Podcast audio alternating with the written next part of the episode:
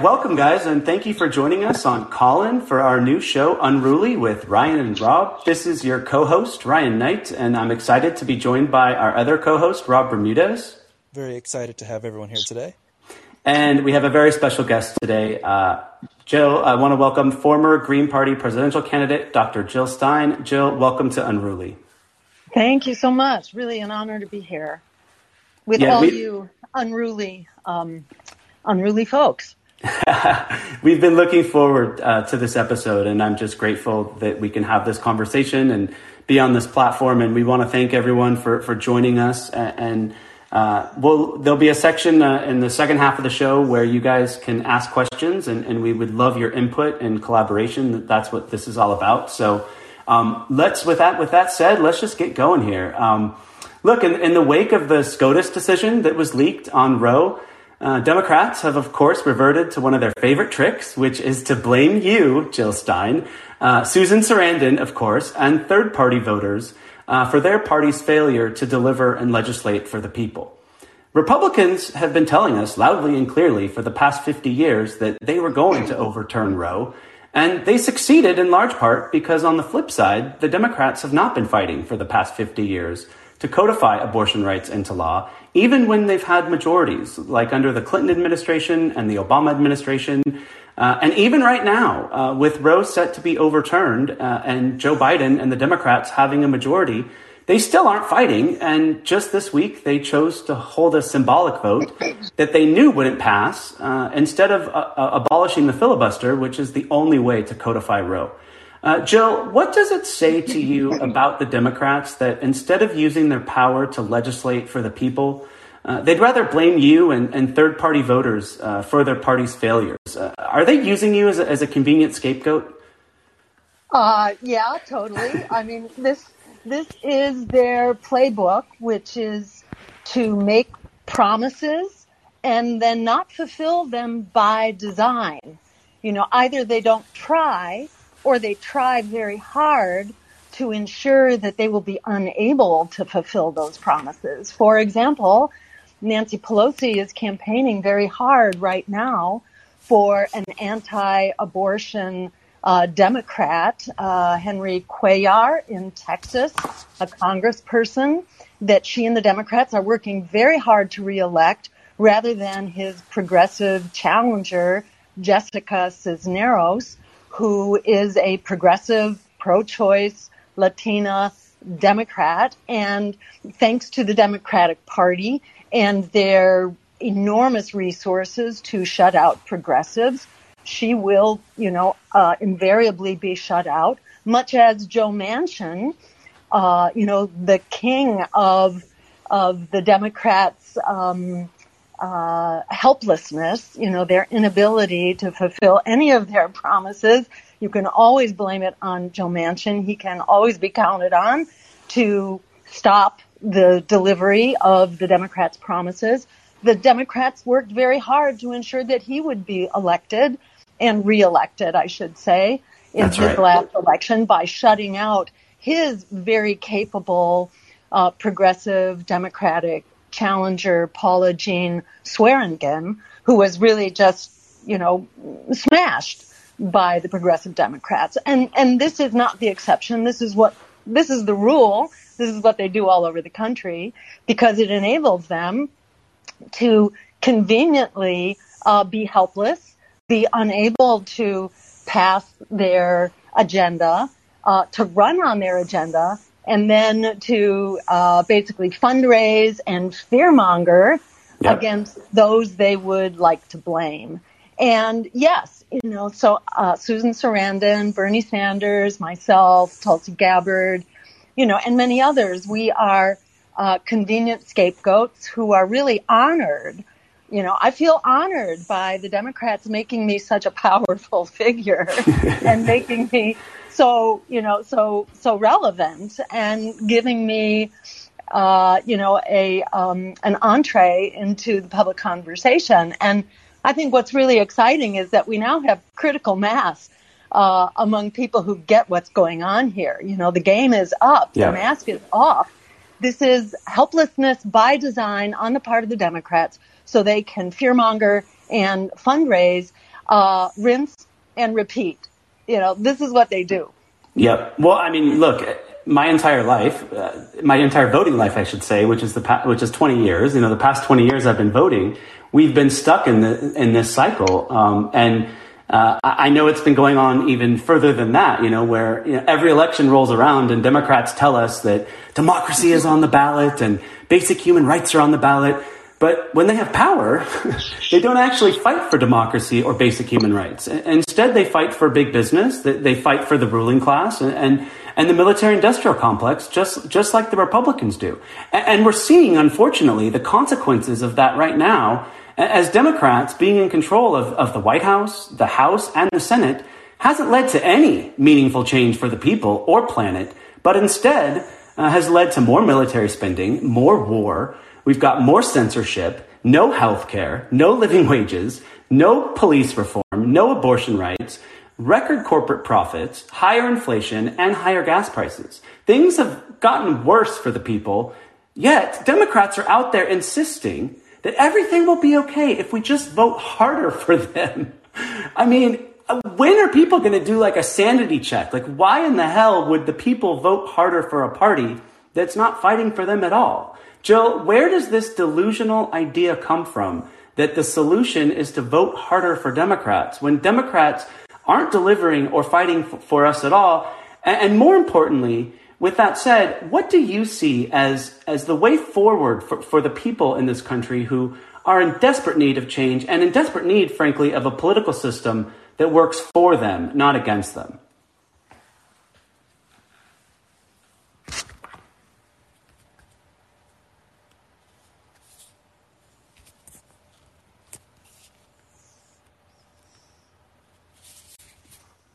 Did we lose you? Yeah, I, Jill, are you there? Can you hear us?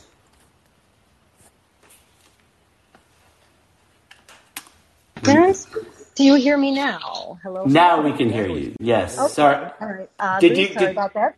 No yes, worries. I did hear your. I did. Yes, I've been able to hear you.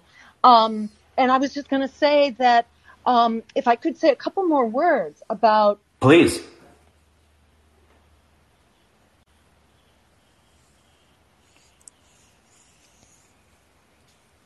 Oh no, this is why we needed our sound check. Sorry, guys, Jill, just bear with you. us. We lost your audio again. Um, I'm Rob, sure is there something she's us. doing with the microphone, maybe? Um, it doesn't show on my screen that she's been muting herself, so I'm not entirely sure. Um, maybe if she has an external microphone and the connection, like if a wire is loose or something, it might be doing that. But uh, Jill, can you, if you can hear us, um, we're still here. uh, we just can't quite hear you at the moment. So, Make sure your ringer's turned on. the There oligarchs. Oh, Joe, you, you just came back right now. We haven't heard anything you've said. Do you, do you, uh, is your wife, make sure your Wi-Fi is turned on and, and like you're not getting any text messages, um, that could interfere. Uh, unfortunately you keep cutting out, but you just came back Wow. o- online right now. All right, that is really weird. Um, let me just. Do you have a strong Wi-Fi signal at the moment? Any,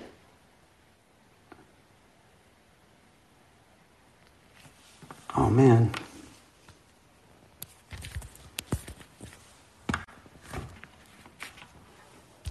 well, this is this is a first. We haven't Yeah, we haven't had had any. We, we haven't had any glitches. This is like our eighth or ninth uh, show here on Colin, and this is the first big technical issue we've had. Um, Jill, are you there? While Jill is is is kind of struggling with her audio, uh, I see Susan there. Do you want to unmute yourself, Susan, and do you want to join the conversation? Let me see if Susan's Jill just dropped from speakers to listeners. So Ryan, why don't you promote her okay. to, to speak and see? Let's see. I love technology until it doesn't work. uh, let's see. Invite to speak. What a bummer. There we go. I There we go. Jill. Now, if you just unmute yourself, the little.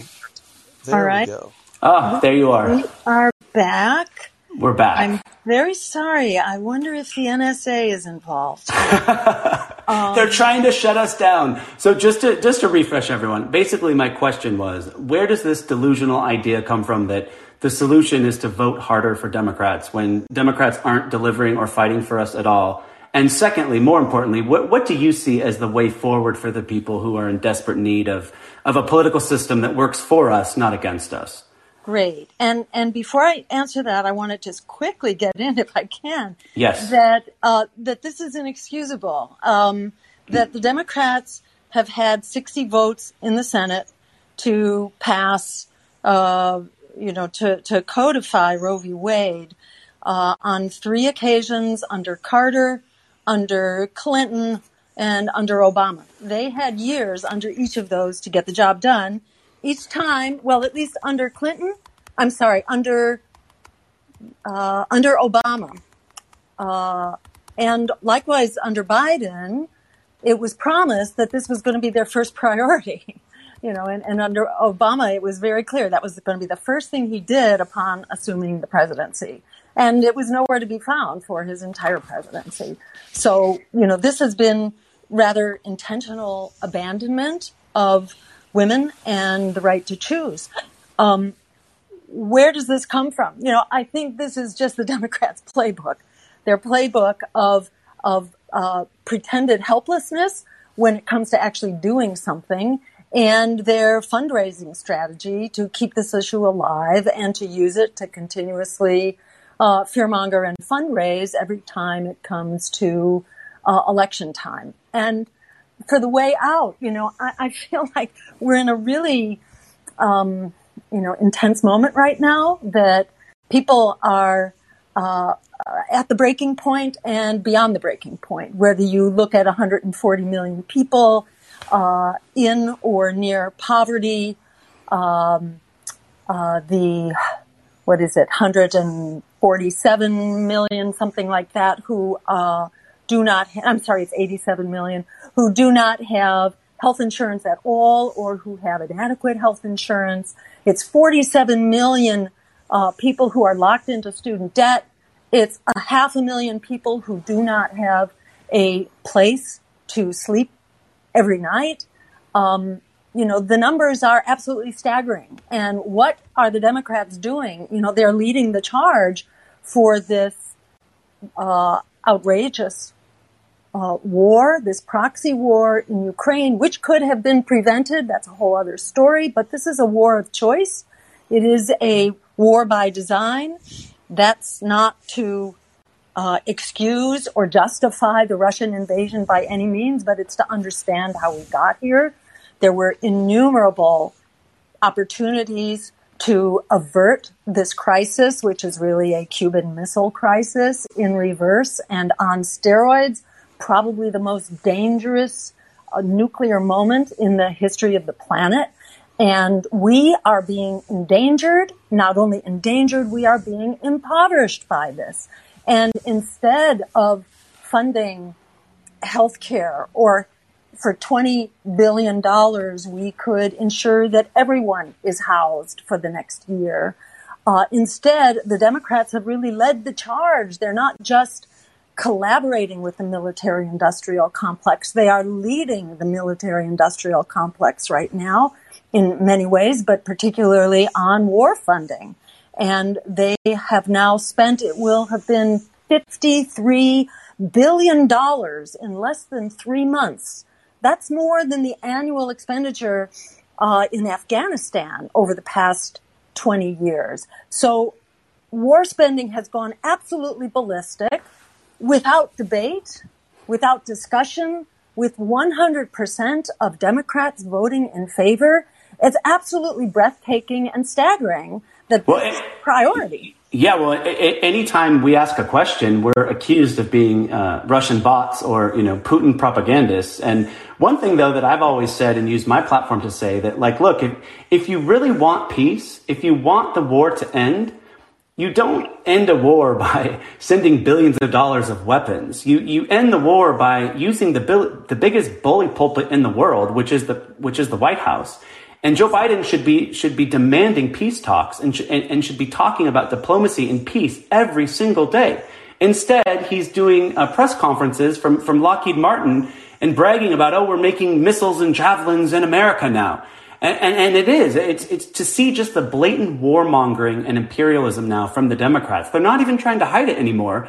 And even the AOC and the squad, they, kind of complained about it, but they still voted for it. And Bernie voted for, for this new $40 billion. Uh, well, again, we have massive crisis happening in our own home.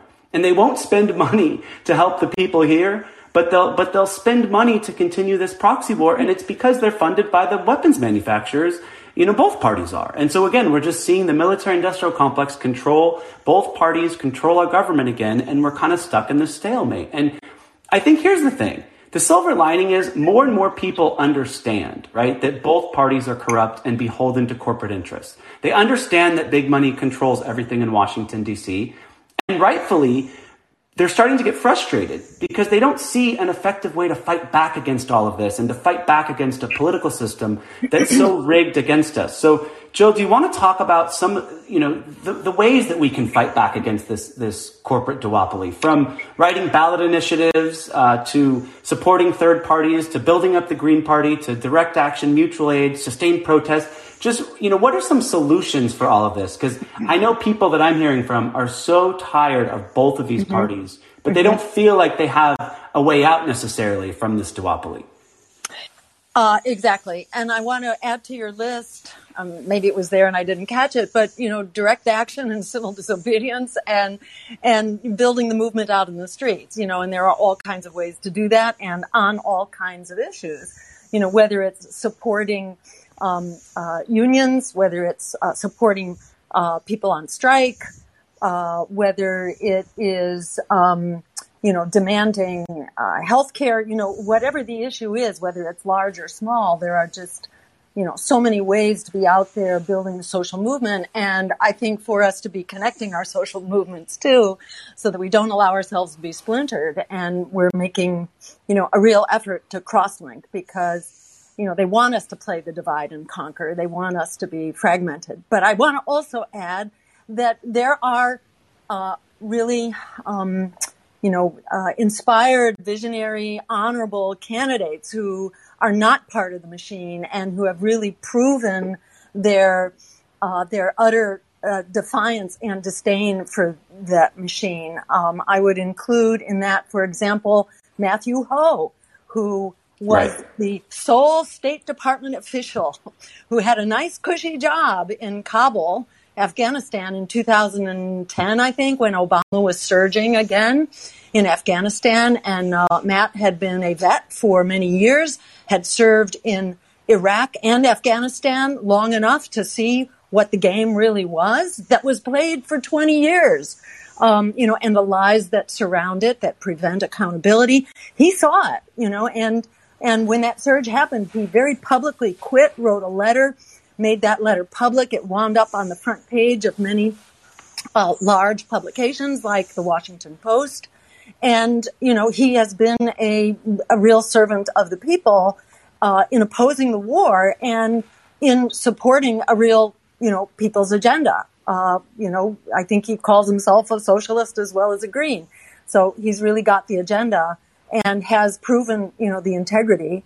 And I didn't, you know, encourage people support this guy. You know, he's running in a Senate election uh, in North Carolina where the incumbent is uh, uh, retiring. So, uh, and there are, I believe, five candidates in the race, and it's really important when the old. Um, you know, mythology is trotted out that, oh, he's a spoiler. It's like, well, wait a minute, you know, which one is the lesser evil now? Because it's very clear. I mean, at this point, it's very clear who is leading the charge for the military industrial complex uh, and for censorship. And on the other issues, you know, it's kind of a wash as far as I can tell, you know, so, so those who would have shut us down before because, uh, we, uh, rebels are, you know, the so-called spoilers, you know, I, I think the, the the absurdity of that argument is made clear right now that the mask has come off of the Democrats, and Matt is certainly the only person fighting for uh, single payer uh, Medicare for all, you know, for housing as a human right, for a job as a human right, for a Green New Deal, and uh, 100% clean renewable energy, and a plan to get there and to provide jobs while we're at it.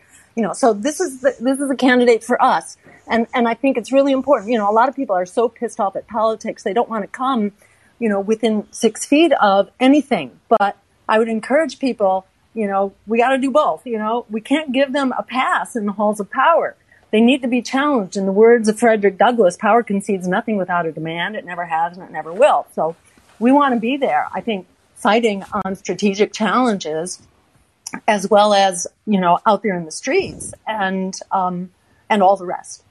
Recent polls have really shown that there's a number of voters who previously were either Democrat or Republican that are saying they've kind of had enough and, and the popularity um, the, the, willingness of people to want to be able to vote for third parties is, is kind of at a, a recent high. And when you look at the actual list of policies that on the Green Party's platform, there's a lot of things that are vastly popular amongst people when it comes to Medicare for all, when it comes to legalizing cannabis. Um, it, it's really quite interesting to look at the two platforms, the, the Democrat and the Green platform, and to see that the people overwhelmingly respond to a lot of what the Green Party is offering. And yet, I think one of the main reasons people have in the past decided not to vote for the Green Party is because they say, well, I don't think it's viable. I don't think there's a chance of winning. How do we change the perception, especially in a time like right now where so many people are disheartened? They feel like, what's the point of politics? How can the Green Party and other third parties come together and really be kind of a beacon of hope and, and, and take advantage of this situation? And what do kind of everyday regular people need to do to kind of uh, let this process happen so that it's not more of well i like the greens but i don't think they have a chance so i'll just vote blue again.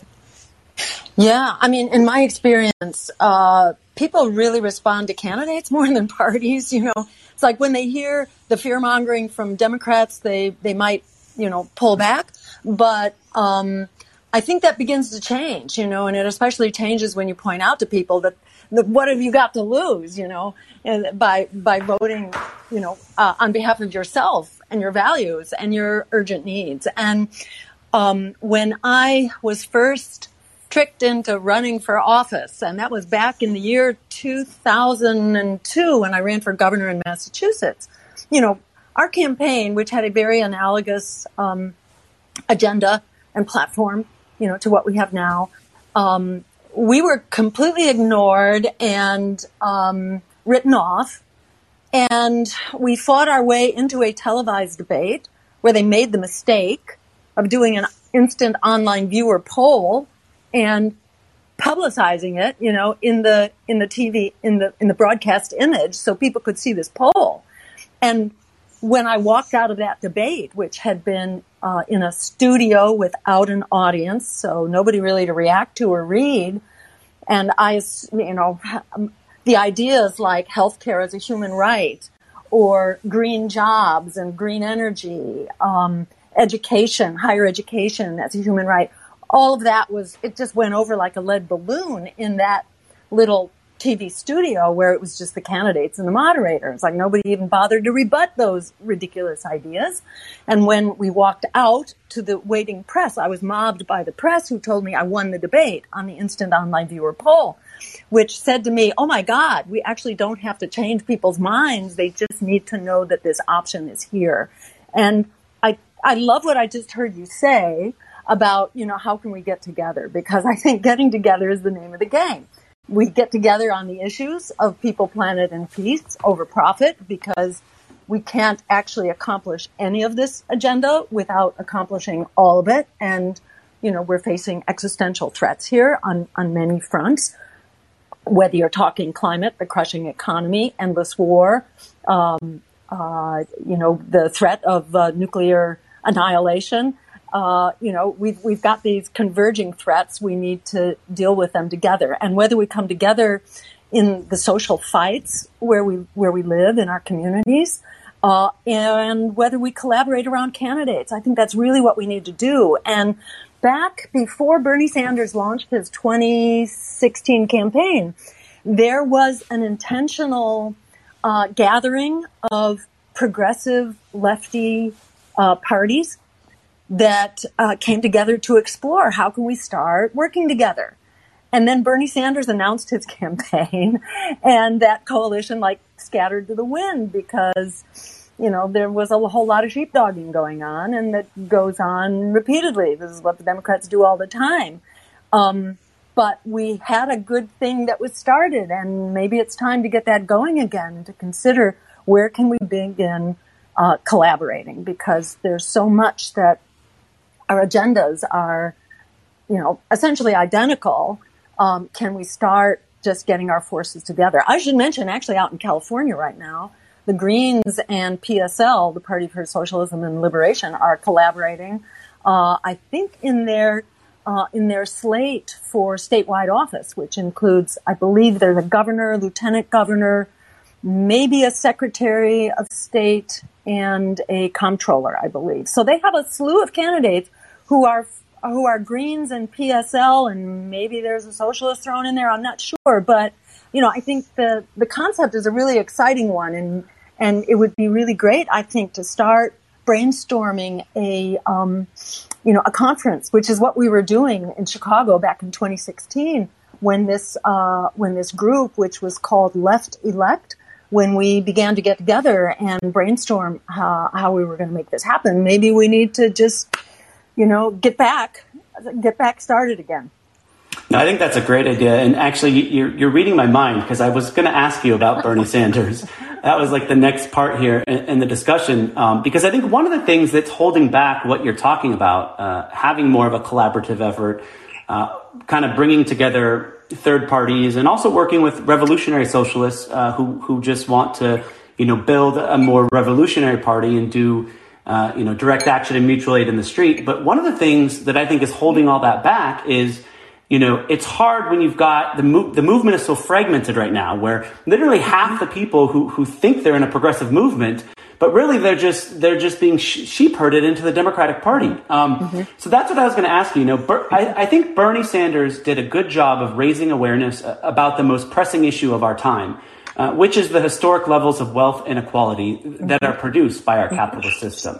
The problem is he took all of this awareness and energy and funneled it into one of the two parties that exist to serve the ruling class and squash the working class.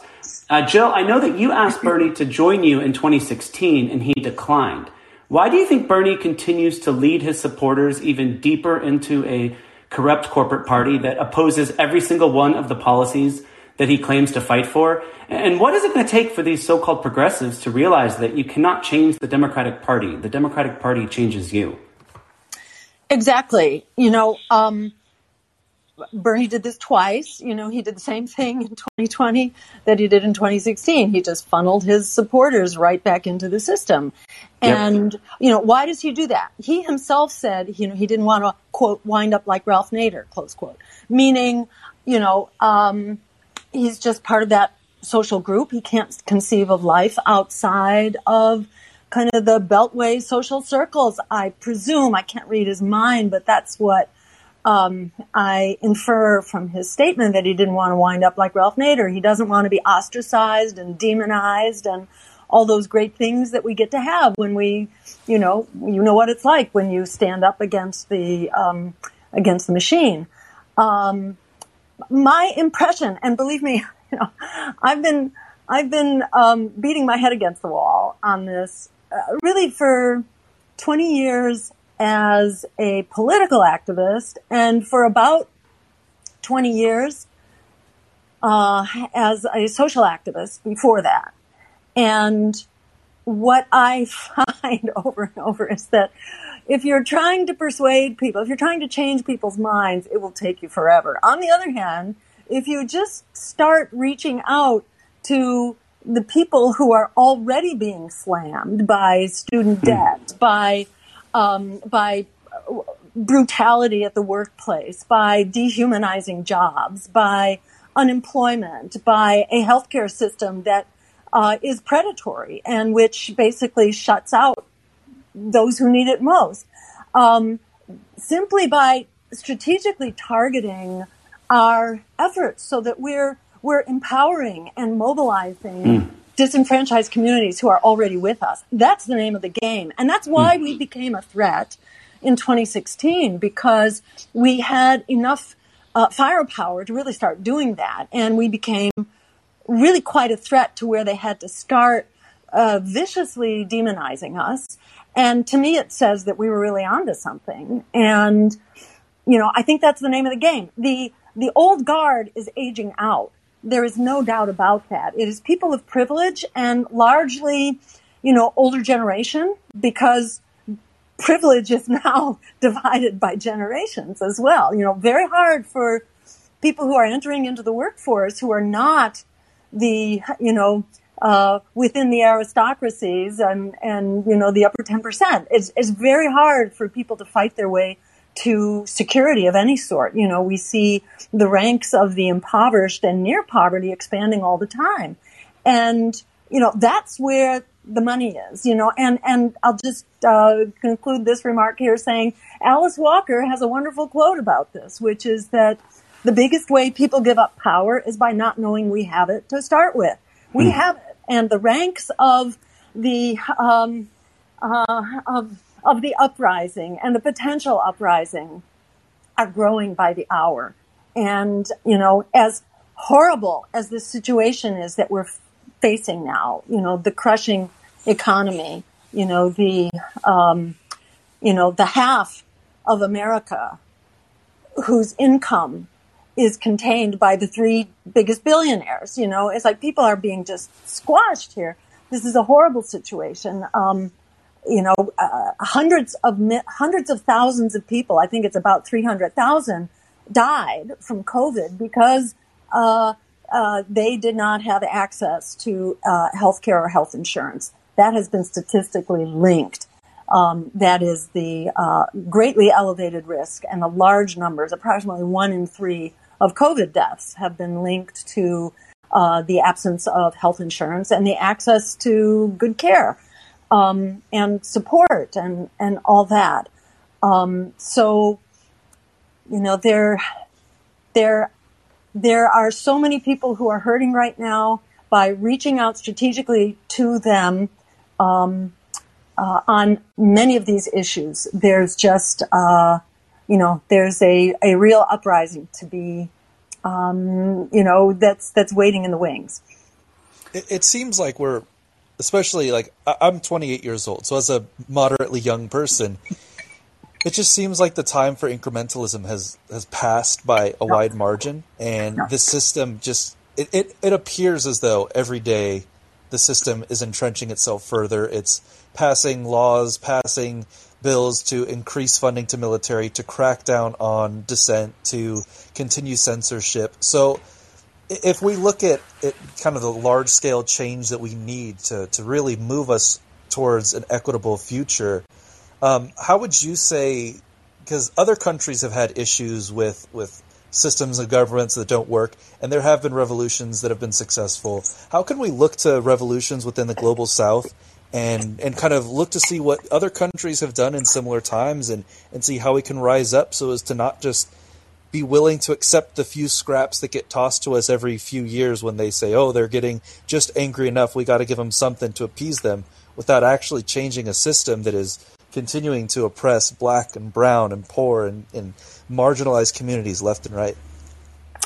Well, that's a really great question. And I'm sure there are people um, on this call tonight who can probably answer it better than me. But, you know, I'll just point to some of the uh, incredible uh, revolutionary transformations, like uh, in Brazil under under Lula, and there's a chance, you know, a very strong chance, you know, Lula is back and could potentially be reelected. Um, uh, you know, there are certainly, you know, just staggering accomplishments in the in the Cuban Revolution, um, and and Venezuela. Now there are problems as well. They are also incredibly um, oppressed and undermined and sabotaged from, uh, you know, from our very own, you know, U.S. empire that has attempted to exercise consistent regime change uh, against them. You know, so um, progressive transformative change is difficult, I think, and uh, and and it's not there's not an easy uh, an easy way forward. At the same time, you know, I want to underscore what you said that if you look at the numbers right now, the discontent is off the charts. The uh, numbers of people who are calling for more options than the same old two parties. There's a poll done every year by Gallup. It's now higher than it's ever been. It's at like 62%. Yeah. If you look at the approval ratings for Democrats and Republicans, they're both underwater. That is, they both have an approval rate of about 33%, and they're underwater to the tune of, I don't know, 38, 40%, something like that, who uh, disapprove of them. Um, and, you know, if you just look at the sentiment um, uh, on other uh, opinion polls, for example, the faith in our media is running somewhere around 29%, I think, which is the lowest among 46 industrialized countries in whom this poll was done by Reuters, I believe. You know, people have really recognized that the media, uh, the corporate media is not on our side, which makes independent media like like our present hosts here so uh, very important. If you look at public faith in governmental institutions, it's running somewhere like 25%. And if you look among uh, young people, that is under age 25, like down to 16 or so, the faith in government is somewhere more like 21%. And what is perhaps, you know, maybe the most damning statistic of all is to look at just the mindset of young people. Um, this is according to no less uh, than a Harvard poll, uh, which found that one half of all young people under age 25 now uh, are hopeless for the future, and 25%, one quarter of young people, um, consider doing harm to themselves because things are so despairing uh, within the last two weeks.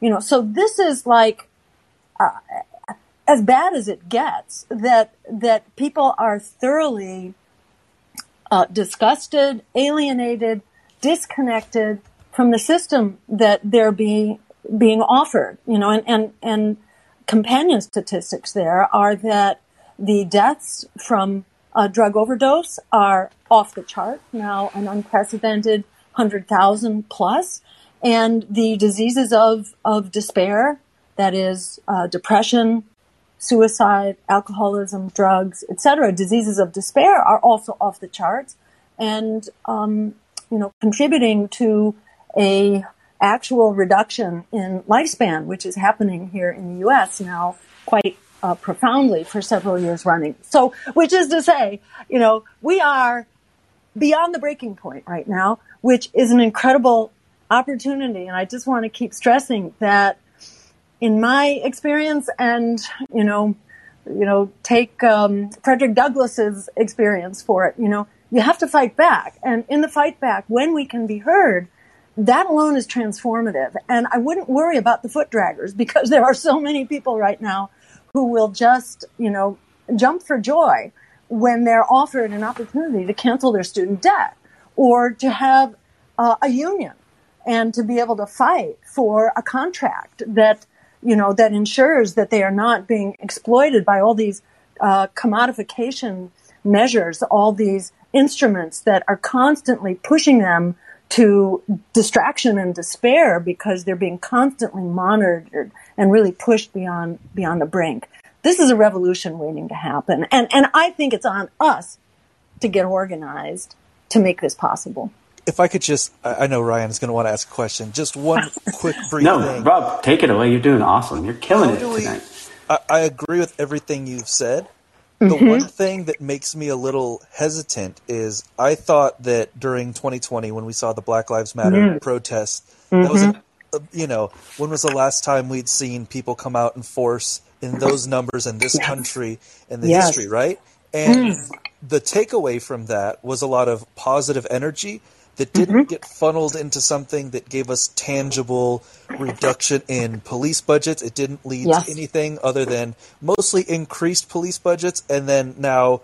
Uh, whether it's the, the the New York Times, the Washington Post blaming any any kind of bump in crime, they will constantly say, "Well, that's because they were defunding the police," even though in almost every single mm-hmm. situation, mm-hmm. police budgets have gone up at the city level, yep. county level, state, federal, such and such. So how how can we make sure that in this particular time where you have this many people upset and ready for change, ready for a revolution, ready for not just the, the crumbs to be thrown at them, but ready for systematic changes that will actually impact their quality of life, how do we make sure we don't fall uh, down the same path and, and have a lot of energy that just kind of dissipated and left yes. us without any tangible legislative victories? Well, that is the question of the hour. I think that is the question of social change. And, you know, there again, um, uh, in Frederick Douglass's words, power concedes nothing without a demand. That demand has to be there. And, um, you know, like, as you rightly pointed to before, you know, what some of the experience we can look to and what, what I neglected to say is that, you know, we really have to look to the role of striking, you know, and withholding our labor. And, you know, that means labor, labor that's organized to start with, and it means labor that's supported, and it means, you know, uh, at the end of the day, um, our capacity to shut the system down and to um, bring the wheels of destruction to a grinding halt. And, you know, I think it's really important.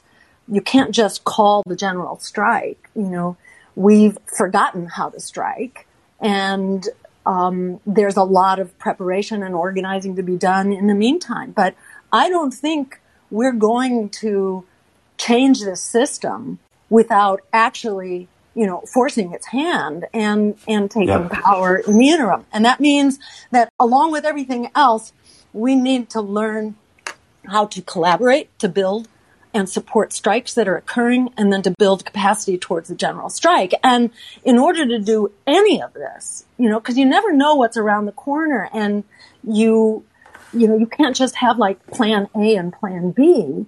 You need to have kind of uh, a working team and a working network and the ability to collaborate and improvise on your feet and and um, morph into different strategies as they're needed. So you know, in my 40 years of organizing, the bottom line to me is that we need to organize ourselves. And in that sense, the Democrats have really given us a gift here by taking off the mask and by showing so clearly, as has been done really in the last two weeks here, really showing so, uh, you know, so crystal clearly what their priority is, that their priority is really funding this uh, devastating war, which could have been avoided and could be shut down in a heartbeat now uh, if they were willing to do the right thing. Uh, that is Biden and NATO. Um, uh, you know, we we need to um, we need to challenge the the um, the war complex that is their priority, and we need to say no. We need to be your priorities, and here is what we must have. That's why I think you know, moving forward in an organized way and beginning with a conference, you know, where we compare what, what are we doing as political parties and as activists and, you know, how can we build common cause here and get to critical mass? Because divided and conquered, we will never get to critical mass. But if you look at the numbers of people now who are being um, slaughtered on on the economy, on healthcare, on housing, on student debt. Right there alone, we have the people power to really compel change. Yeah, you've hit on so many uh, good points tonight, Jill, and I think number one is just is collaborating. You know, we have so many uh, left left wing parties. You know, we have from Socialist Alternative to PSL to the Green Party to you know the Communist Party to the uh, Revolutionary Marxist Socialist Party, and I think that coming together, understanding that the fight needs to happen, you know, needs to happen on the street. It also needs to happen, and it can happen in the halls of power if we can get someone into the halls of power that can and, and that to me is, is the sole purpose of electoral politics. There's some people who are like, there's no point. For me, it's like, it, it's the education.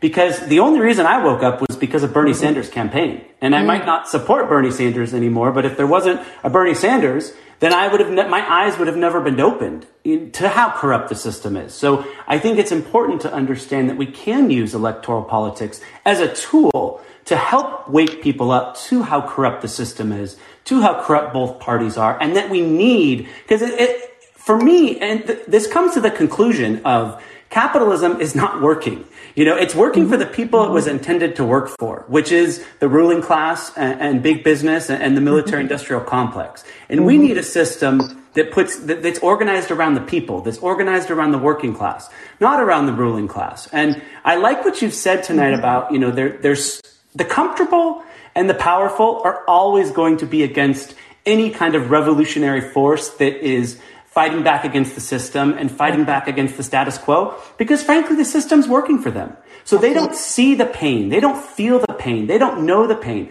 But we have to remember, like you've said so eloquently, like this fight isn't about them. This fight Right. isn't about the people who are like, oh no, you just need to vote blue no matter who. You know, this fight isn't about the peop- the comfortable elitist liberal who's trying to gatekeep and who's li- who who has health care and doesn't care about the uh, 87 million people who are underinsured or uninsured. You know, that this fight isn't about the people who want to keep throwing their power away to a party that doesn't care about them. This fight is about the people who want liberation and justice for all people. And I think organizing around that principle understanding that there are so many people who want to live in a better world because I, I myself can get so caught up in being so frustrated at the mm-hmm. people who mm-hmm. used to think like me. Look, mm-hmm. in 2016, I, I, I didn't vote for you. I regret it. in fact, and that's why, that's how we met. Like, I apologized to you on Twitter one day when I finally realized, like, how evil the Democrats were for basically spending so much time and energy demonizing you because they they they don't want to actually govern for the people. And and and and I, when I saw that, I felt God, why owe Jill Stein an apology because I I repeated the DNC propaganda. Like I was I I was part of that complex. And now on the other side of it, it's it's the the, the frustrating part is people don't usually wake up as fast as we need them to. People unfortunately don't wake up until it happens to them, right? Until they lose their health care or they lose their job. And unfortunately, for me, it's like, I just wish people could see how many people in this country and in this world are living in pain right now. And we don't have any more time to wait for you to have to reach that level of uncomfort, right? 140 million Americans are poor or low income. We need change right now. Not when it necessarily happens to you because you're a little privileged and you can sit and vote blue no matter who. So that, that's really, you know, that's kind of been one of my things is it is hard, but mm-hmm. I have to understand that the same growth and, and the same, you guys gave me the space to grow. And so we need to give people the space to grow and change. Because at the end of the day, if our country's ever going to grow and change, it is going to take a mass movement. It is going to take collaboration. We can't fall into the divide and conquer traps that, that, that the Democrats and Republicans, that's why they spend so much time dividing us, because while they're dividing us, they're busy rigging the system against us and governing for the, for the ruling class. And, and, and that's what they do. And so we can't blame our neighbors if our neighbor voted differently than us. We have to understand who profits off the division. And that is the people in power and, and big business. And we have to come up with solutions that are about centering the people and, and about bringing, getting to a system where there is no more exploitation. Um, I want to open it up to people. Uh, Rob, do we have any callers? Let's get some callers in here. We do. I am currently listed as a speaker, not a host, so it's going to be on you today. Uh, All right, let's start with Sean. Sean, do you want to unmute yourself and ask Jill a question? Sure. Um, thank you very much for having this conversation, Todd. It's very important. Um, I was uh, inspired by video games for an idea to create uh, in a political organization, maybe not necessarily a party, but a political organization. And people spend thousands of dollars and thousands of hours playing video games to escape into a world where they have some control of the outcomes. And I think that with the technology we have available today, that we can give people a sense of that self-actualization that they get from those video games. Um, by Mhm. one, embracing direct democracy. Vote on everything. We can vote for a presidential ticket for all 12 members of the cabinet and deliver a specific political agenda all across the country. Um, and if we created like a ranking system, like a, like a video game in one of those communities, people could get points for organizing events, attending events.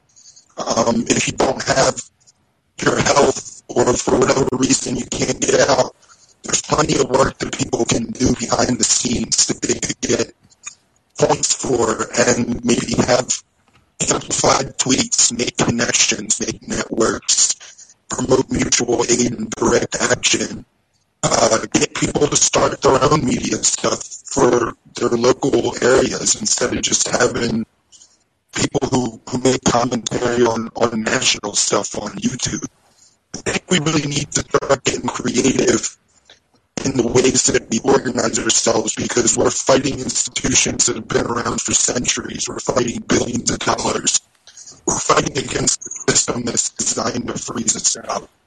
And these top-down political structures, like even the Green Party, um, they're very easily co-opted. Very Great. easily co-opted.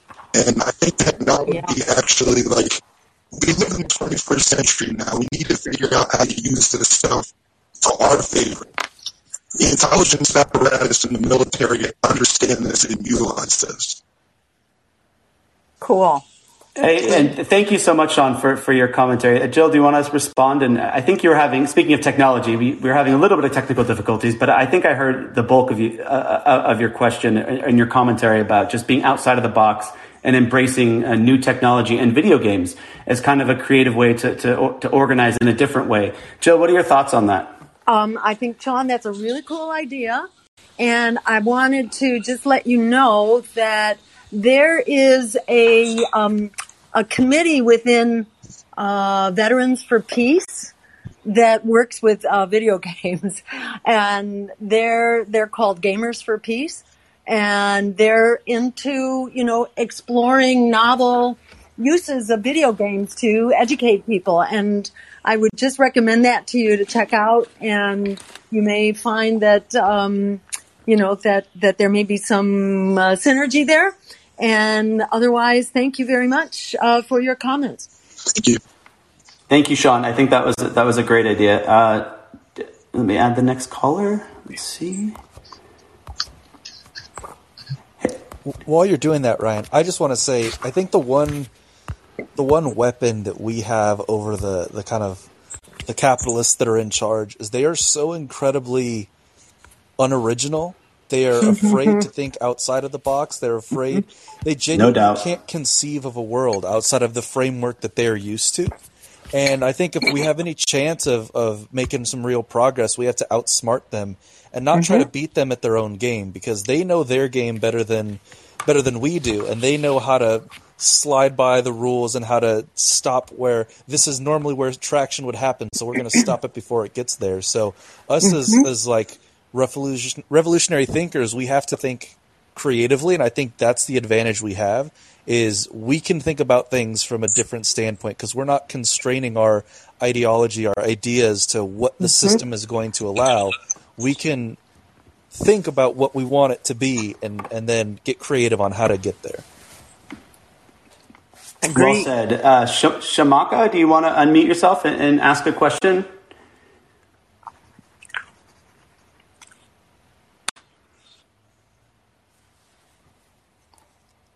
Just click the lower uh, right corner of your screen, that little mute button. You can unmute yourself, and then you'll be live. And I want to say hi to Shamako while he's coming on my my long lost buddy that I haven't seen in many years thank you so much for all you're doing and for coming on tonight and I hope we can get you on Me too. you will have something amazing to say All you have to do is unmute yourself. Yeah, it's a little uh, microphone microphone icon in the bottom right corner. If you tap it once, it'll unmute. Oh, there you go. Hello, hello, hey. hello. Yes, you're on. You're live. Okay, yeah, yeah, yeah. Jill, what's hey. up? Hi. I emailed you. Um, oh, thank you. Yes, yes. It's so good to hear your voice. Great to hear you. We should connect. Um, yeah. So, am I am I talking right now? Am I supposed to be talking you right now? You're live. You're oh, amazing. Okay, You're talking and you sound great. Right, Ryan, Rob, thank you uh, for hosting the space. Greatly appreciate it. Uh, I'm calling in um, as uh, a member of the Green Party um, and also as a member of the Poor People's Economic Human Rights Campaign, uh, Philly-based organization um, founded by folks like Cheri Honkala, um, who of course was Jill's 2012 um, vice presidential candidate. Um, My running and, mate, yes, right, and running that's right. Um, and uh, so a couple things uh, I wanted to just throw out there, uh, and I feel like the last caller um, sort of referenced it. Um, so one thing, I, uh, so first is, um, what is everybody's thought on the role of culture, cultural workers, mm. um, and art um, in creating uh, a new vision and shining a light um, or deepening um, the sort of polarization that we see taking place, mm. or maybe providing clarity. Um, and then the other thing I wanted to talk about was, um, you know, in the spirit of PPIRC, um, at, in in what way or at what point do things like direct direct action, um, like housing takeovers, um, or um, you know, concrete grassroots labor organizing, like the, the the recent Amazon story, what role do these things play in all of it? So, take one or both, or however you guys awesome. want to do that. Great. Thank you, Shamako. As usual, you're hitting the nail on the head here. Um, and for people who aren't familiar with the acronym PPIRC um, that Shamako referred to, that's the short name for the Poor People's Economic Human Rights Campaign. Um, so, yeah, I mean, totally, I couldn't agree with you more that arts and culture and music really are the glue that keep us together as a society that enable us to bond way beyond our little group, who, however we define that, that art just, you know, it's like kind of the pulse that brings us together, that unifies us. And it's so critical. And, you know, I don't think, you know, uh, there won't be a revolution without it, for sure. And then um, on the question of direct action and civil disobedience, Absolutely. And, you know, the general strike is the big version of that, but there are all kinds of smaller and specific versions, whether it's supporting strikers at Amazon or supporting the strikers, for example, uh, at the um, Met Coal plant in Alabama, where they've been on strike for over a year and just have had incredible support really from the local community and all over the country. You know, that kind of support is really critical and that kind of action is so important. And, uh, you know, we've just seen political parties get corrupted over and over again. Um, uh, power corrupts and all power corrupts absolutely. And it's a constant struggle, you know, to, to fight that. And it's really important, I think, that, that our efforts to organize politically uh, can't stand alone. You know, there has to be just really strong social movements that are out in the street and uh, taking direct and specific action. So, absolutely right on. Thank you so much for bringing that up. Well said, Shamako. And I actually have another question for you, Jill. Would you ever consider another presidential run, maybe in 2024? Is that something on the table, or or are you have you put that hat to bed? um, you know, I, am I'm certainly not. Um, it's not in the game plan at the moment. Uh, I am still under the gun. You know, I was investigated for three years by the Senate Intelligence Committee for being a supposed um, Russian asset, which was really exhausting. And uh, now I am under the gun with the Federal Election Commission, which is trying to get me to repay public funding, saying that um, we didn't qualify for it. This is public funding that was used to get on the ballot. and I'm in court actually with them right now, which is a real pain in the butt. I have a wonderful set of attorneys, I have to say, and I want to give a shout out especially to um, the Center for Competitive Democracy that feels like it's really important that alternative parties and independents have access to the ballot and that we have equal access to public funding. And that's really what our fight is about. Um, you know, uh, this has been going on now for two years and has come, totally taken over my life. And I'm hoping to get this over with soon enough that I can plunge in again full to the next thing. And I am a political animal. I, I feel like it's just so important to fight the power um, politically as well as, you know, in our social movements. And so I could very well wind up running for something. What that is, I don't know. And I'm just hoping I can hurry up and wrap this other thing up and get on with it. Thank you for asking. I'm glad you brought up the, the voter suppression because I actually wanted to get to that because that's a big part of, you know, one of the reasons these parties stay so entrenched uh, and we don't see a third party rising up yes. is because they deliberately uh, block third parties from getting access to the ballot. Now, yep. I think the corporate media does a good job of reporting on GOP voter suppression, but they completely ignore how the Democrats oh, yeah. also engage in their own form of voter suppression. Uh, they're just a lot sneakier about it. Democrats actively suppress voter choice in this country by working to suppress third parties' ability to get on the ballot, uh, receive public funding, and, and, they even went so far as to sue to kick the Green Party uh, off the ballot mm-hmm. in several states mm-hmm. in 2020. Right. I mean, let's be clear about this. If you truly believe in democracy, then you support the people's right to have a real choice at the ballot box. And, and newsflash, the people being forced to choose between two corporate parties is not a real choice. Jill, yeah. why do you think Democrats are given a free pass to suppress voter choice in this country? And, um, you know, what can we do to help you in this fight you're having right now? Because I think that fight you're having right now, look, they attacked you because you were a threat to the system. Like you were polling at one point in 2016. I, I went back and looked, you were at almost 5%. You know, you were getting, that's a, that might not seem a lot, uh, like a lot to a lot of people, but that is a lot in a country that is dominated by these two powerful parties.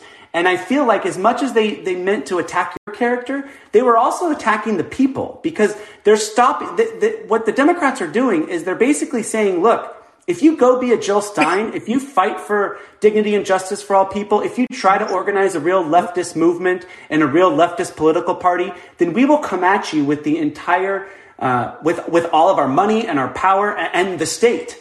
And, and, so I think that to me is they i mean i feel terrible in the ways that they've demonized you and and i actually want to know personally how that feels for you to have literally been demonized and accused falsely accused of being a russian asset but then what effect does that have i mean are they basically doing that to warn anyone else like if you dare get out of line like jill stein if you dare fight for the people and try to grow a real movement we'll do exactly what we did to her we'll do it to you too i mean it, it felt like that like that anyone who threatens and challenges the Democratic Party and calls out their corruption, that this is the playbook they'll use. They'll call you a Russian asset. They, they will, they will, you know, sue you. They will take you to court. They'll do everything to stop the people from having a real political choice. yeah. I mean, I feel like we all pay a price in our own way. You know, I mean, you're you're vilified all over social media. I see it all the time, Ryan, and you are so absolutely fearless and just standing up to it. And um, you know, we we all pay a price. And when your politics is public and you're being publicly smeared, you know, then a lot of crazies latch onto it, and this it, it becomes its own mob mentality. And you know, I am blamed for you know, anything that's not going well for the Democrats, I, I get vilified for it.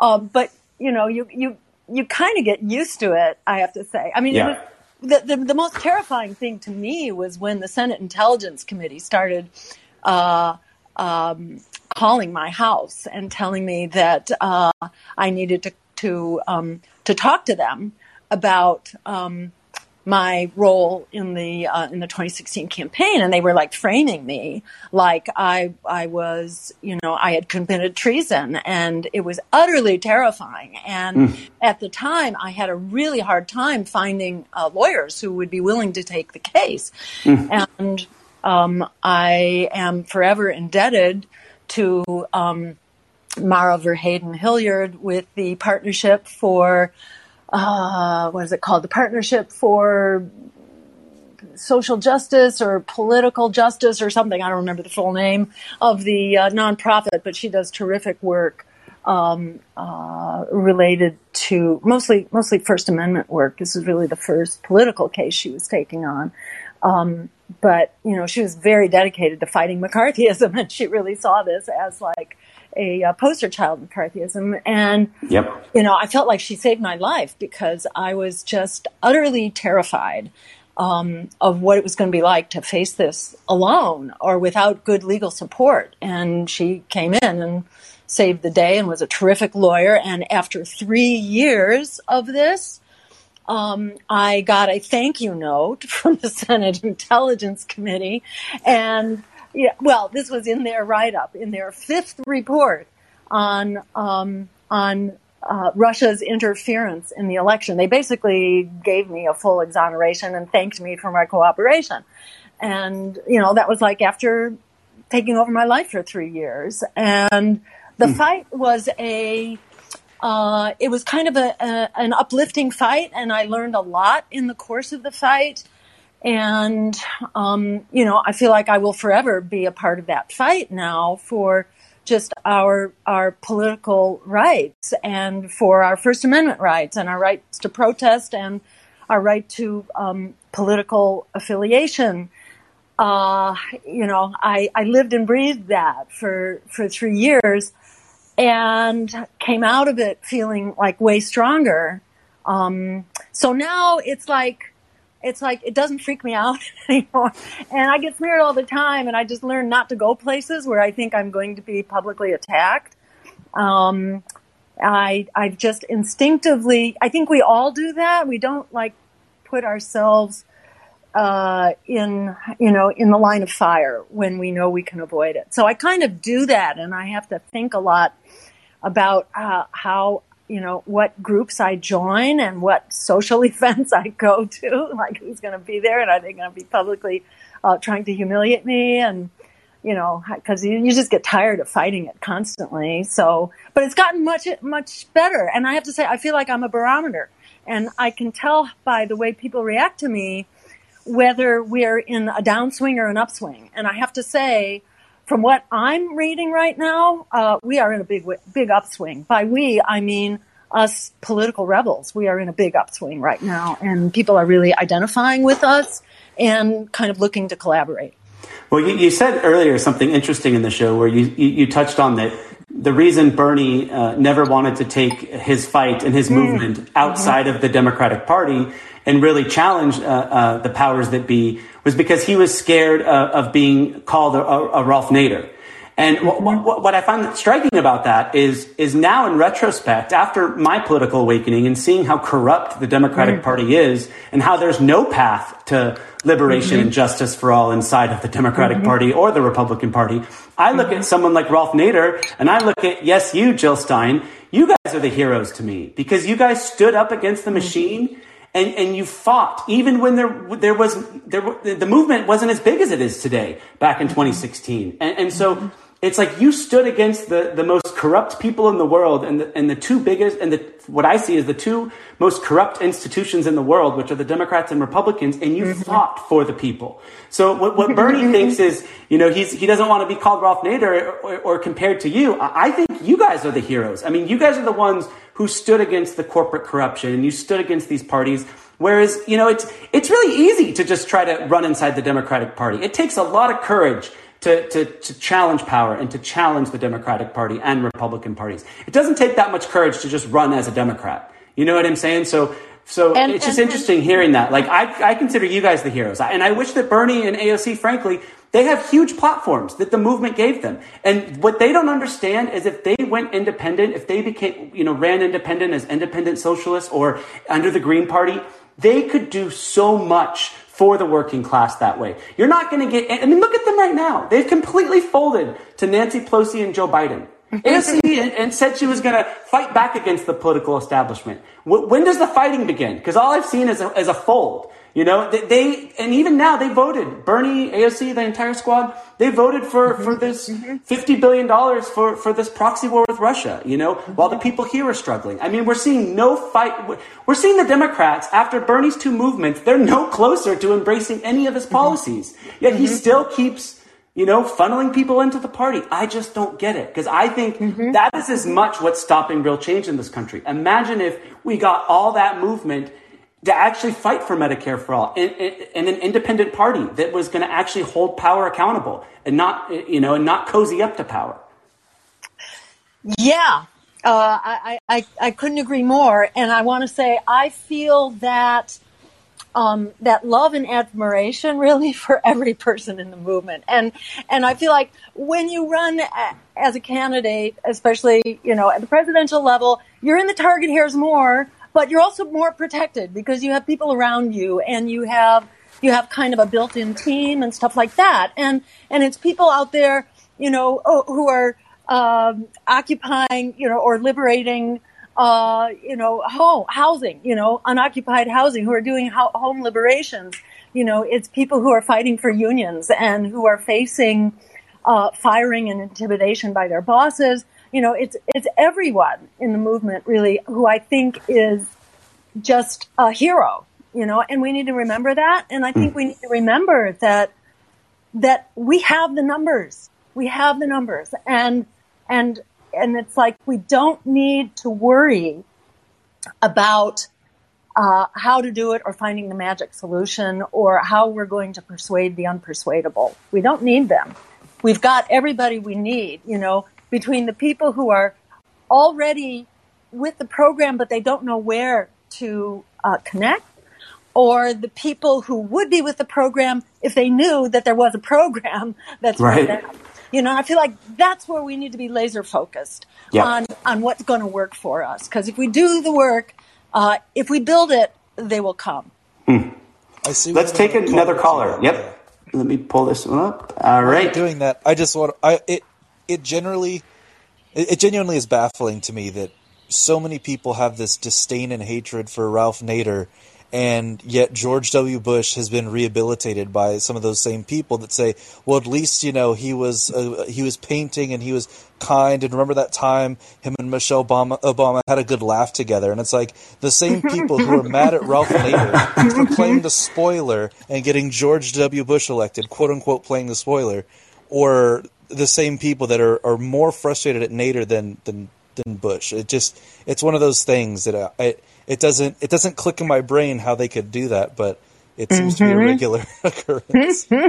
yeah, I feel like they're going to do the same thing to Trump uh, at some point. It's going to take maybe eight years or so. But hey, much love to everybody. Much love to everybody. You're right. They are gonna. They will re- these comfortable liberals in ten years. You're absolutely right. They will. They will rehabilitate Trump. Oh, he wasn't that bad no doubt about it. Much love, much love to you, Shamako. We'll be in touch. Okay.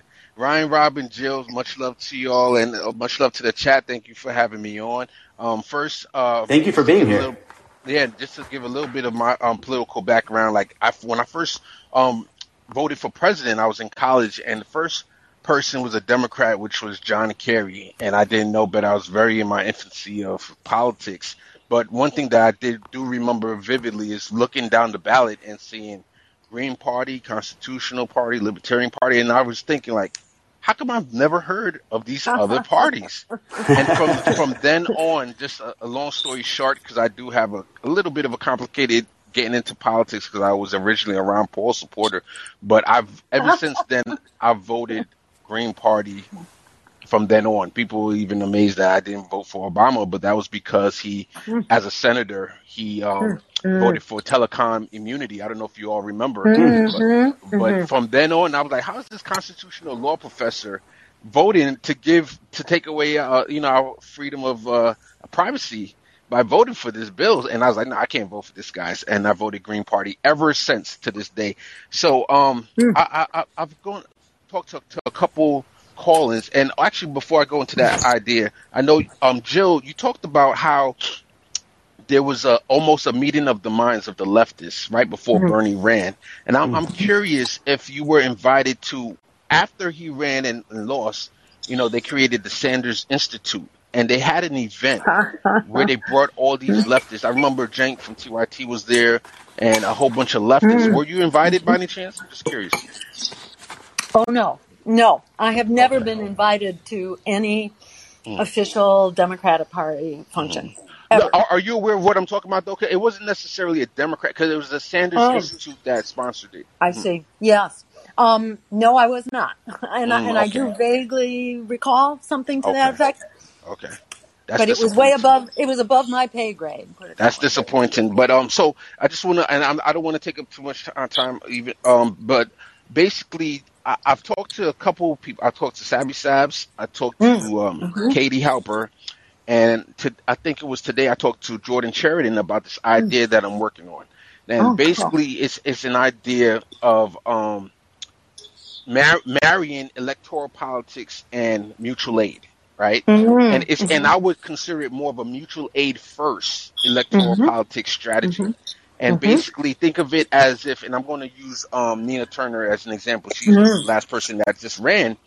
And what if Nina Turner, for the past two years before the primary, now of course the first special election, and we know the situation that happened, but let's say a candidate two years before, because the whole idea is um, we saw the Justice Democrats fail as a, um, leftist strategy, and we've seen different strategies fail, and this is just another iteration of Mhm. me trying something new.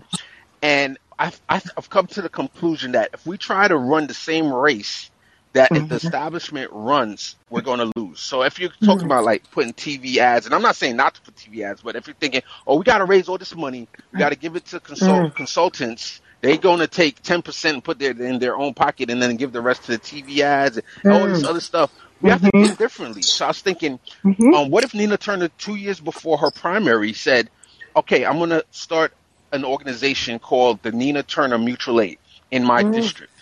And Mhm. w- I'm going to have my volunteers go around. They're going to knock on doors and they're going to say, Hi, I'm with Nina Turner's Mutual Aid. How can I help you? What do you need help immediately in your life right now? If you're an older, uh, Mhm. elderly person you had a couch that you've been meaning to pull out, but you can't do it on your own, is Mm. that something that we can help you out with right now, or can we schedule somebody to come by and do it? Do you need help with mowing your lawn? Do you have uh, anything that you need help with? Um, and also, hey, can you help somebody else, your your neighbor? Are you, for example, just as, as an example, if I'm not going to do an, your- what's your occupation? Oh, you're a lawyer. Can you provide a certain amount Mhm. of hours of pro bono to, to the um, organization that we can connect somebody who might need your services? Can we connect somebody with you? So now you're building a community within your district of people of, an organization that people can start to have fond feelings of. And because you're calling it the Nina Turner Mutual Aid or the Case Study Mutual Aid or the Ryan uh, Mutual Aid or the Jill Stein Mutual Aid, you're building name recognition, which is the, what the most important thing, one or one of the most important thing in electoral politics is to have that name recognition, so that a year later, which it would be a year out of you know running a traditional campaign, you could then after building that community, building up that um, list, a donor, um, not donor list, but like mutual aid list, text messaging list, etc. You could say, hey, um, Nina Turner's now running for office, and she's a, per- a person of the people, as you can tell, because we've she helped create this organization. And we, we will love your support, and then then you could kind of run, start running a traditional campaign. What do you think about that idea? I think that's totally golden. I mean, I, I, in a way, I think that's the only thing that works for Mm-hmm. grassroots campaigns. And whether it's like something you started or it's something you joined, you know, Mm-hmm. you need to be there in the community, serving the community, Exactly. assisting the community. If you try to just come out and say, "Hey, I'm running for office, run for me," you don't deserve anybody's votes, you know. And. Thank if you, you. look at uh, Kshama Sawant, um, you know, the uh, city councilor in Seattle. Yep, Socialist Alternative Party. Yes, Yep. yes, they were. You know, they were really uh, in the fabric of the community before she ever started running for for the office, and um, you know, they just they her campaign organically grew out of the social movements, and I think what you've just described is basically that. You know, and there are different. Um, uh, versions of that, but Mm-hmm. essentially, I think that is totally the way to go. Mm-hmm. And thank you for putting it out there.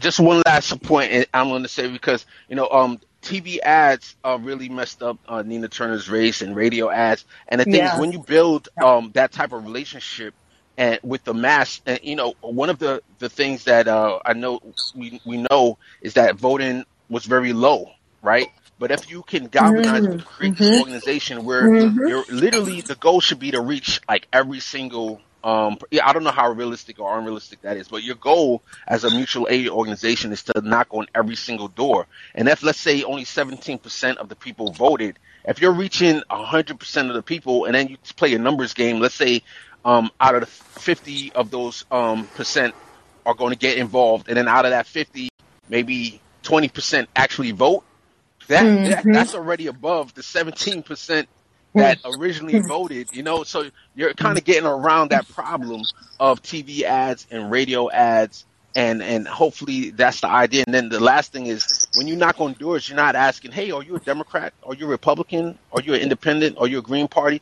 You're not asking that questions, which would be very alienating. You're you're mm-hmm. just helping people. So mm-hmm. at the end of the day, you might actually get support from people who might consider themselves on the right or conservatives, but if they mm-hmm. they think of, oh, this is the Nina Turner Mutual Aid that's run Nina Turner's running, okay. Even though I usually run GOP or I usually vote GOP or vote Republican, I, because she helped me with this and this and this, I will give her my vote. That's my re, re, rep, repro- ugh, what's that word that you're giving back what you got. Um, anyway, thank you so much. Is, now, is this? I, I have a quick question. Is this idea like would the is this going inside the Democratic Party, or would they run out? You know, as the Green Party or a Socialist Party or Independent? Because here's my opinion. I love Nina Turner. I've worked with Nina Turner. I'm. Um, I believe she lost because she was trying to to do a trying to make a middle position between you know oh I'm still a Democrat but I'm also you know I'm a leftist and progressive and mm-hmm. try you know you you can't do that. You know either you mm-hmm. are a Democrat or you're not. Like there's no middle ground anymore. And I feel like we've seen what happens when when quote unquote progressives try to run inside the Democratic Party. I mean, AOC is the, the, the AOC in 2022 is not the same AOC of 2018, who was literally saying, I don't care if I have one term in office because I can accomplish more in one term by being, you know, adversarial to power and taking on Pelosi and fighting back against the Democrats. It's like, the Mo- Nina ran her campaign. I, it was she wasn't adversarial to Biden. She was, you know, she she was just kind of mm-hmm. playing the game, and I just don't think that mm-hmm. works anymore. I think people are mm-hmm. smarter than that. I think Nina's smarter than that, and I wish that Nina would would would use her amazing message and spirit and energy and run a- as uh, in the Green Party or or in a Socialist Party or or as an independent because I think she has so much to offer the movement. But I just I know I take a hard line on this, but I just do not see the Democratic Party ever changing. It is a party that is owned by Wall Street.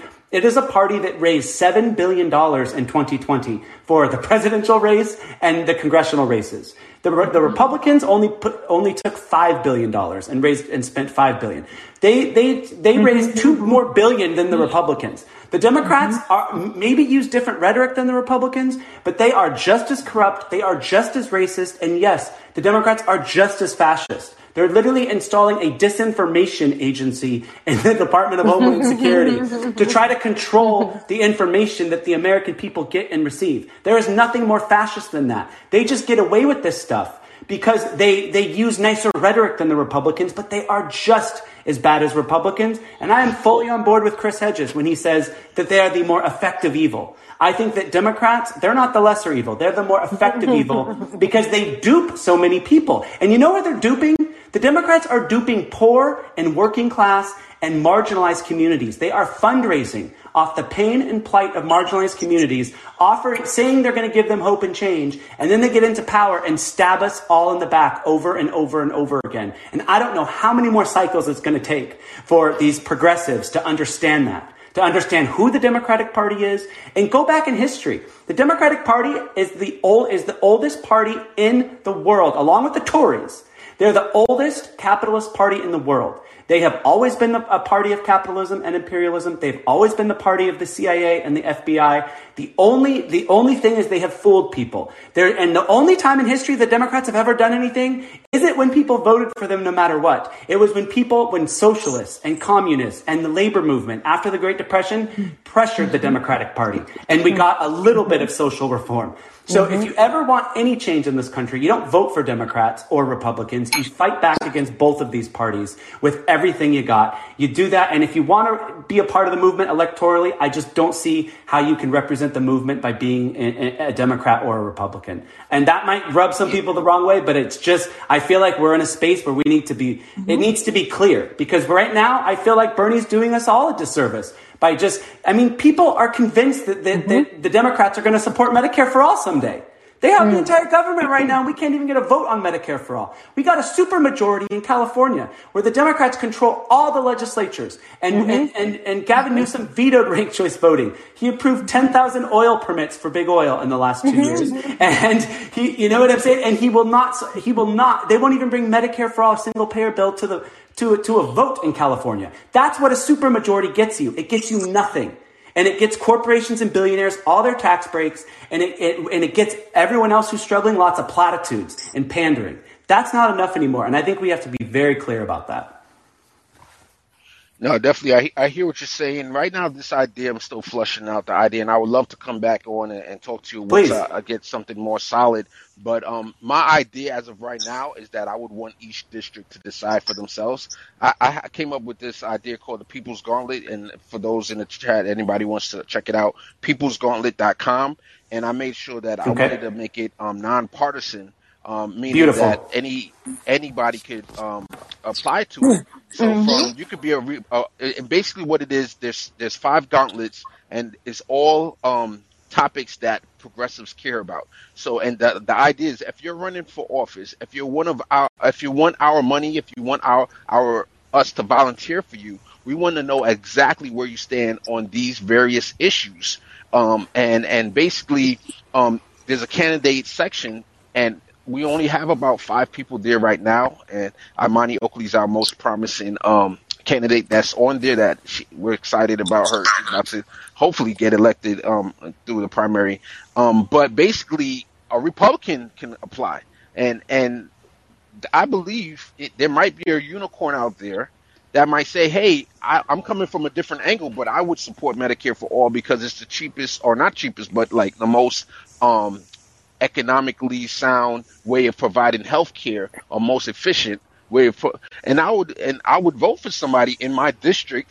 I would vote for a Republican who was more to the left on that issue than the Democrat. You know what I'm saying? So that would be I would take that same thinking to this other idea, which I'm right now I'm, I'm going to call it the mutual aid party and even though I know everybody's like, oh, here's another third party, but just for them now, I, am thinking I really like that idea of a mutual aid party where mutual aid is where you're galvanizing the community around. And it's also, it's hard to, to really be, to, to be for me only as a candidate. So remember Hillary Clinton, when she ran, they asked her, um, why are you running for president?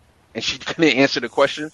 Well, anybody who runs as a mutual aid party candidate, going around having their volunteers knocking on the door, asking this question first of how can I help you? Literally, you're not you're a not me us to, to borrow that from Bernie's campaign. You're right. a person that's selfless that you're trying to at, even if the at the worst case scenario, guys, if you lose your race, what did you do? You just created a great healthy organization of helping people, and you even if you helped one person, you could say instead of all these other progressive races where they burn millions of dollars. No, that's a that's the that's the beautiful part of your idea. Instead of you know, spending all that money on wow, TV ads, exactly. Instead of spending all that money on TV ads, you're spending money on the community, on the people who need yes. food, who need blankets, who need tents, who need their house fixed, or, or whatever issue it is. I, I'm on board with that. I think that's beautiful. I, I mean, if you are again, seven billion dollars was spent by the Democrats and five billion dollars. So you put that together, that's over twelve billion dollars was spent. Our entire elections that they call democratic are literally an industry now, where where consultants just profit and make all this money, you know, and and and you wonder why the TV networks, why all the corporate media, I mean, they're so complicit in all of this, from Fox to MSNBC to CNN. they're running the political ads. They're getting a lot of this money, a lot of this $12 billion. So, I mean, this idea that we're ever going to see change and, and two parties who, who profit off of why are these two parties ever going to change the system that they're literally profiting off of you know so that's why i think outside of the box ideas like you called with with tonight are, are great case so so thank you very much um, and i think we're gosh thank we're already so at an, yes thank you and, all have a great rest of the night Ryan, you yes. too. Jill, Jill, you too. Thank you so much. You too. Thank Have you a so too. much. And I think I think Jill, I've kept you a long time here. It's what an hour and forty three minutes in. Um, I, I, do know. I think I see Susan though down in the thing. I would love to get Susan's input because I know she's been so much a part of this journey, and she's she's you know as soon as the Roe stuff happened, Democrats were in addition to blaming, of course, Jill Stein, they were blaming uh, Susan Sarandon. Susan, do you want to jump in? Let me see if I invite her. If she will. Sorry to, to be so bold and, and call you out, but I see you down there, and I can't.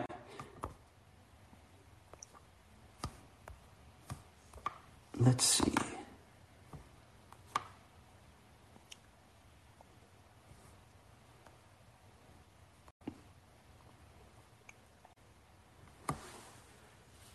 Oh well, I tried. I don't think it's Rob. Do you are you able to uh, make Susan a speaker? No, I'm not, and I'm not sure if that's the real Susan Sarandon or someone with Susan Sarandon as their their avatar screen name. But if it's That's true. real Susan Sarandon, that'd be that'd be pretty pretty pretty cool. Wow.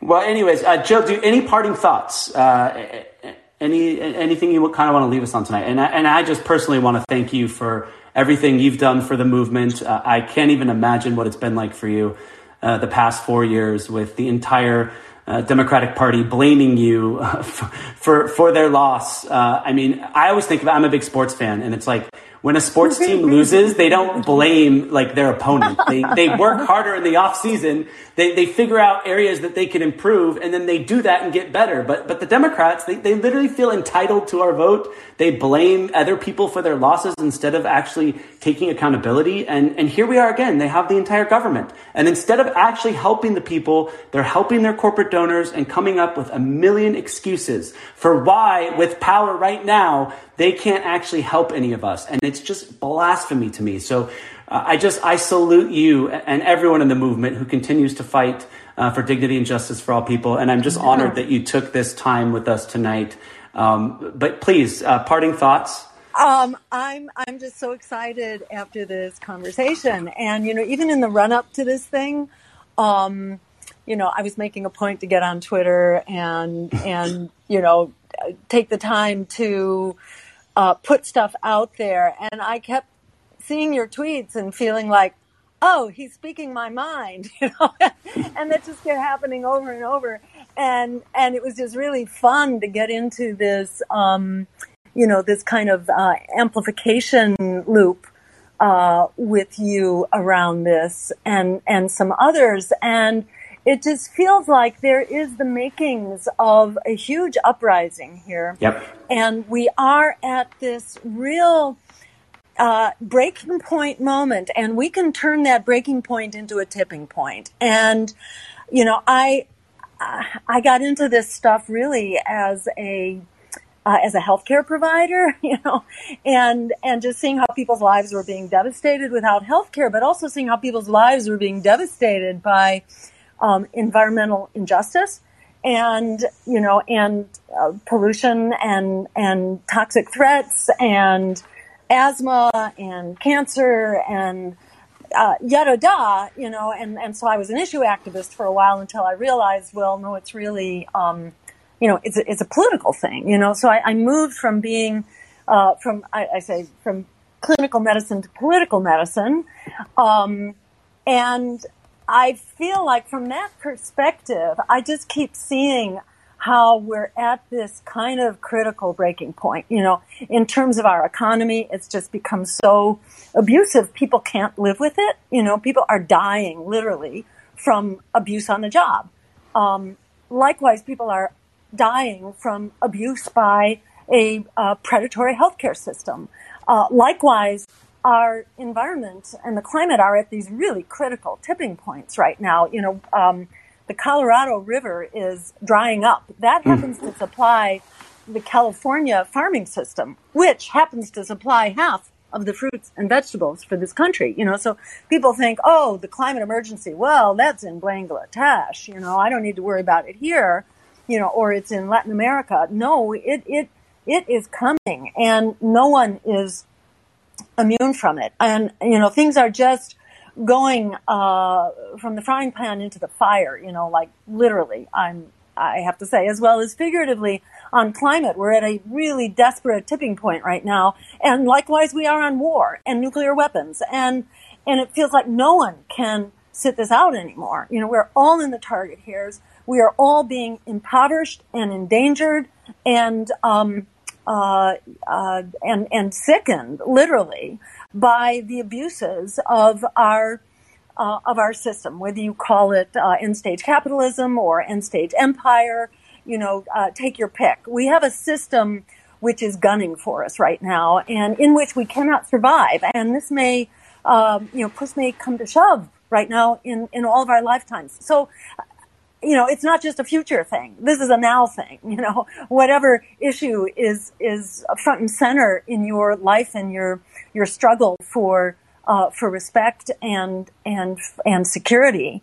Um, they are all all these roosters right now. You know, they are all coming home to roost, and um, we we very much need to fight this. We need to fight it together. It's a big wake up moment. And there's incredible potential right now to turn the breaking point into a tipping point.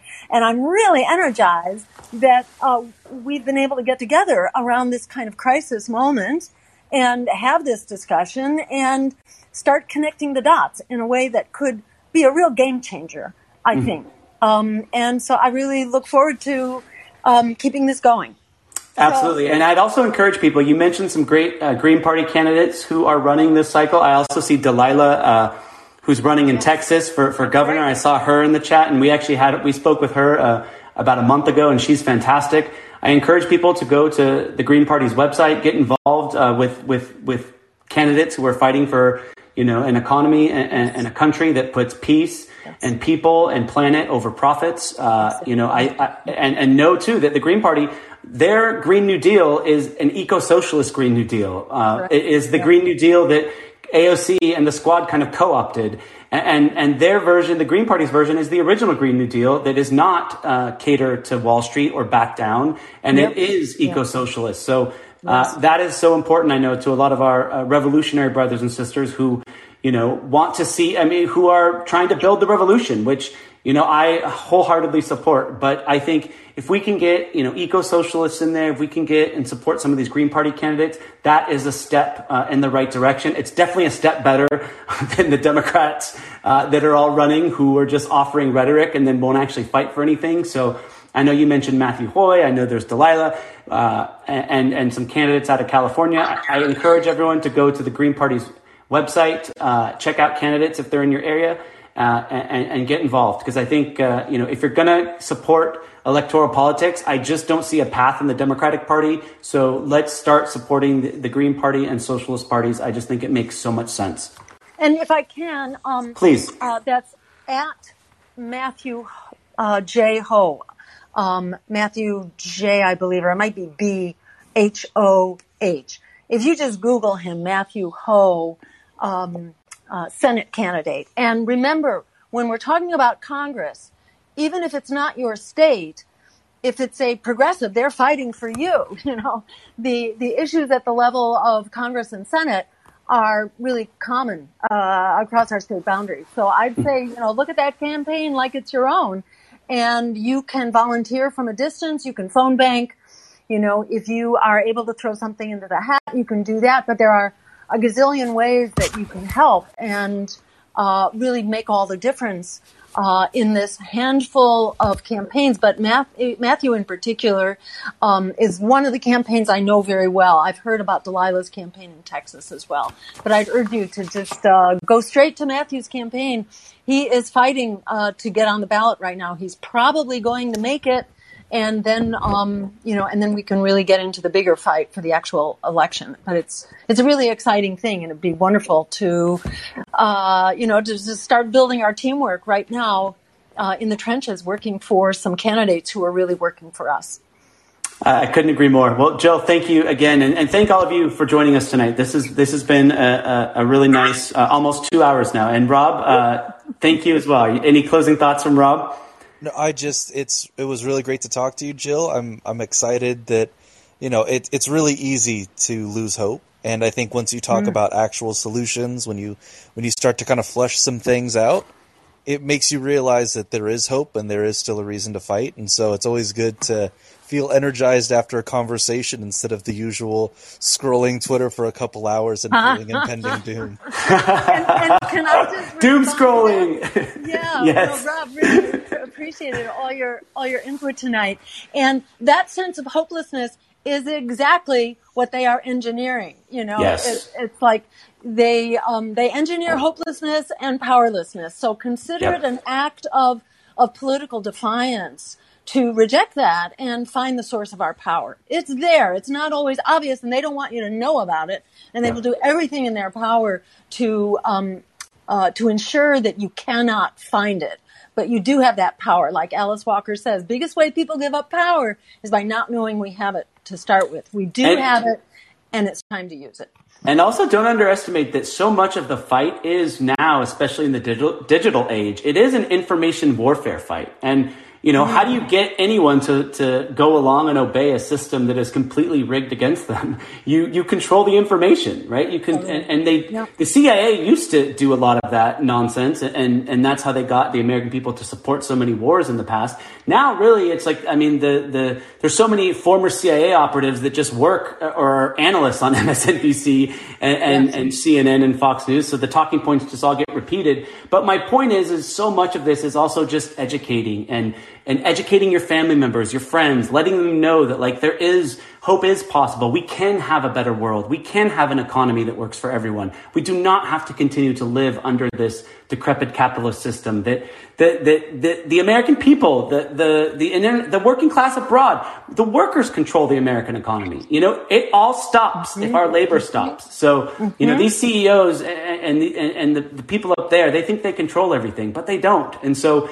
I just think it's so important that independent media, also Jill, supporting your fight and, and the fight you're doing so uh, other people can get on the ballot. Uh, how can people support you in that? I think it's jillstein.net.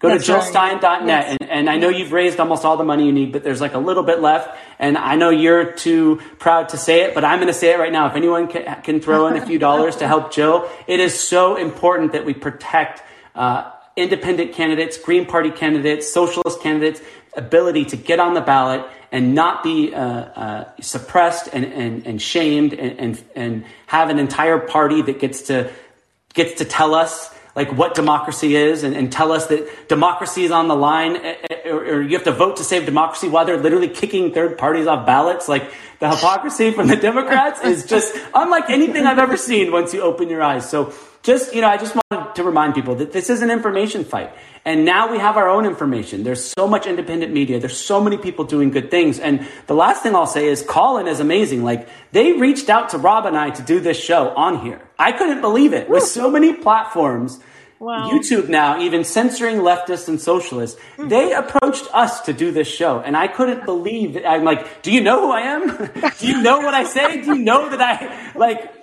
can't stand both political parties and, and, and, am a revolutionary socialist? And they're like, we don't care.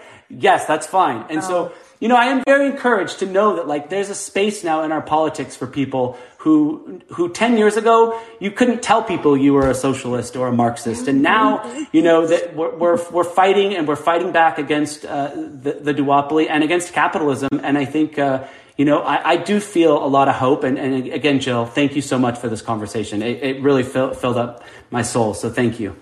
Awesome. I, I feel exactly the same. Thank you, Rob. Thank you, Ryan. And let's keep it up. Yes, let's stay in touch. All right. have a, have a great weekend, everyone. everybody. Yeah, yes. Thanks for and thank you guys. All best.